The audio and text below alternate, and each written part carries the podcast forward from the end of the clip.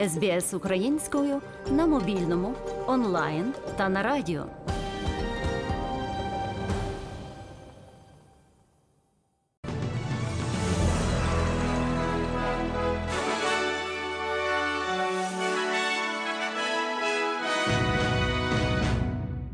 Українська формула миру стане основою нової безпеки в Європі та світі. Про це заявив президент Володимир Зеленський. Глава Української держави звернувся до учасників міжнародного форуму у Каунасі і наголосив, що настав час вибороти та гарантувати свободу не на роки чи десятиліття, а назавжди. Росія повинна програти в Україні.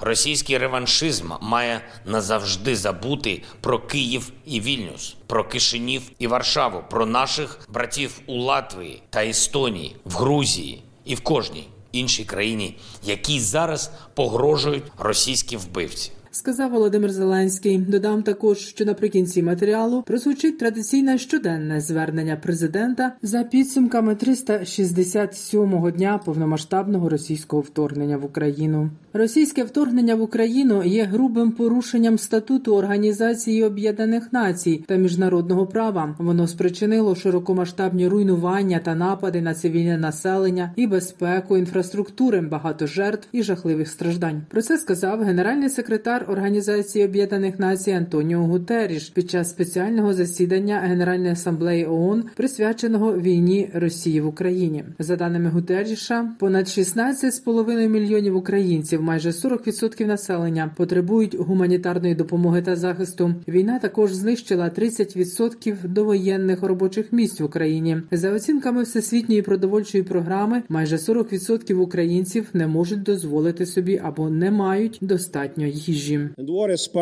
Війна спровокувала кризу переміщення, якої в Європі не було десятиліттями. Понад 8 мільйонів українських біженців зареєстровано по всій Європі. Ще приблизно 5,5 мільйонів внутрішньо переміщені особи. Майже 10 мільйонів людей, у тому числі майже 8 мільйонів дітей, знаходяться під загрозою гострого посттравматичного стресового розладу. 197 людей, які загинули від рук російських військових у Київській області під час її окупації, залишаються неідентифікованими. Про це повідомив начальник поліції Київщини Андрій Нєбитов. За його словами, поліція досі шукає 300 людей, які зникли під час активних бойових дій на Київщині. Поки що немає інформації, де вони можуть перебувати. 1370 вже тіл загиблих наших українців ми виявили з моменту деокупації територій, але ми розуміємо, що це не остаточна цифра, бо 300 людей зараз ми ще шукаємо, які зникли саме під час активних бойових дій. Але за свідченнями людей, яких вдалося повернути з в'язниць з Російської Федерації, вони кажуть, що там є цивільні люди, яких вивезли окупанти і тримають там у в'язницях. Україна диверсифікувала постачання енергетичних ресурсів та вирішила проблему дефіциту в енергетичній системі. Про це повідомив прем'єр-міністр України Денис Шмигаль під час засідання уряду. За словами прем'єра, Україна накопичила достатньо газу та вугілля для проходження нинішньої зими. Попри всі намагання агресора, українська енергетична система працює. Кібератаки з першого дня вторгнення, обстріли з першого дня вторгнення,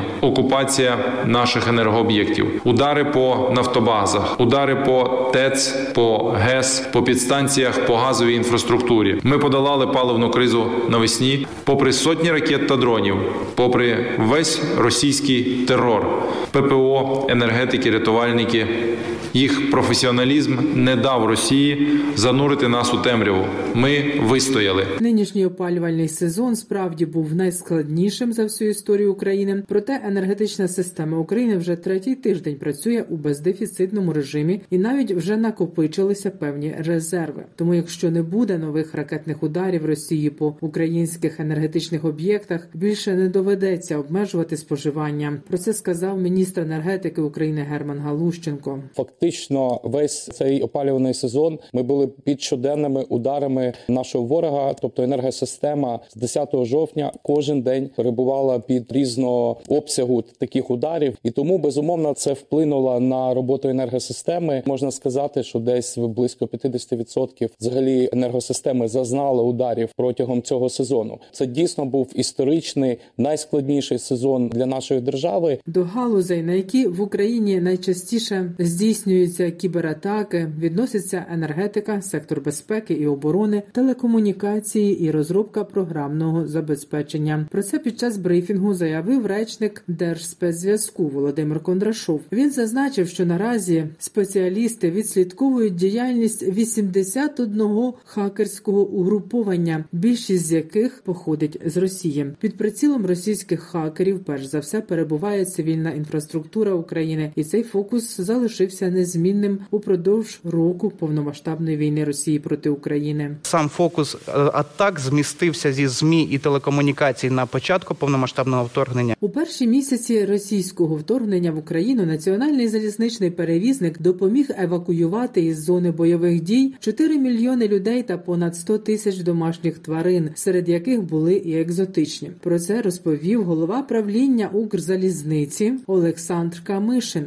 І найбільшим викликом був перший день війни, перші години, перші хвилини війни, коли ми зрозуміли, що прописані заздалегідь мобілізаційні плани не діють, і нам треба шукати рішення, приймати рішення, яке врятує людей, залізницю, країну, і приймати на себе відповідальність і робити рішення, приймати рішення. Це був найважчий момент. В залізниці завжди є плани, прописані на будь-який випадок, але ніхто не очікував війни такого масштабу, ніхто не очікував такого повномасштабного вторгнення з ракетними обстрілами, з авіанальотами, з танками. Папі Римському подарували браслет з металу Азовсталі. Понтифік прийняв подарунок, тож тепер він носить такий же браслет, як і ще тисячі українців. Фото браслета на руці Франциска опублікувала Маріупольська міська рада. Там вказують, що разом із браслетом папі Римському передали список полонених захисників та захисниць Маріуполя, а також цивільних, які нині перебувають у полоні. Папу попросили долучити голос Ватикану до негайного визволення бранців. Далі слухайте щоденне звернення президента України Володимира Зеленського. Бажаю здоров'я, шановні українці. Сьогодні затверджено 10-й пакет санкцій ЄС проти Росії за війну. 10-й, очевидно, що не останній. Санкції будуть вводитись і надалі, щоб нічого не залишилось від потенціалу російської агресії. Зараз у 10-му пакеті є нові санкційні кроки, потужні проти військової промисловості, фінансового сектору держави-терориста, проти пропагандистів, які втопили у брехні російське суспільство, намагаються поширити свою брехню на увесь світ.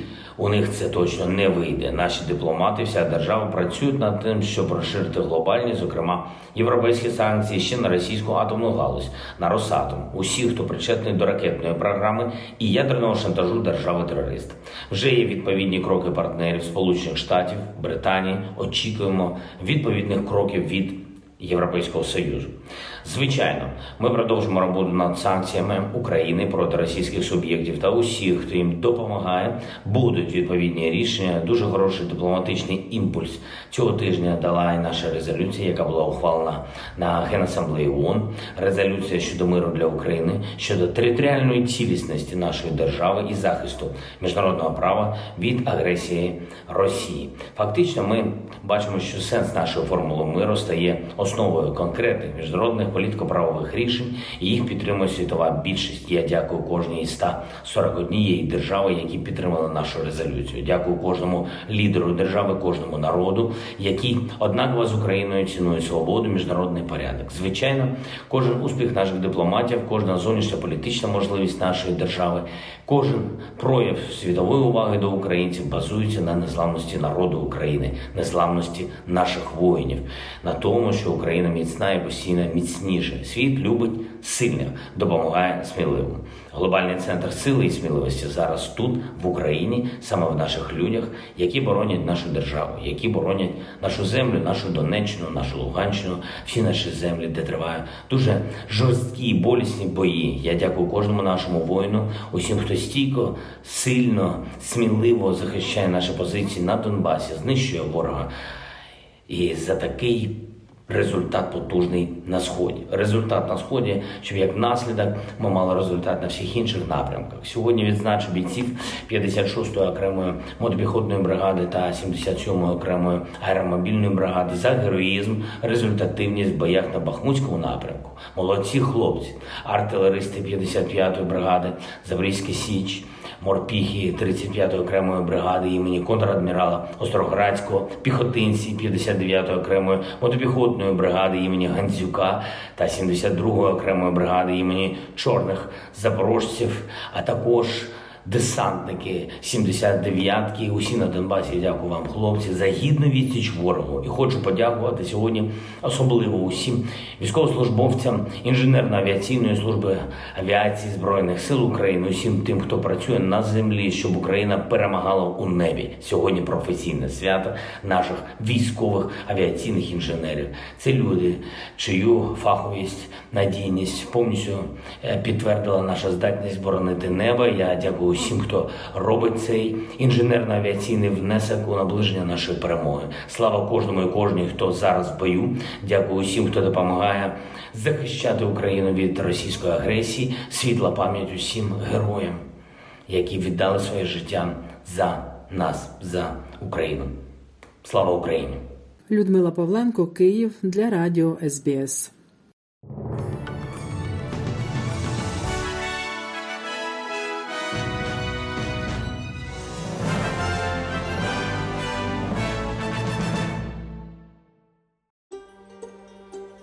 СБС українською ділиться історіями далі на сторінці Фейсбуку.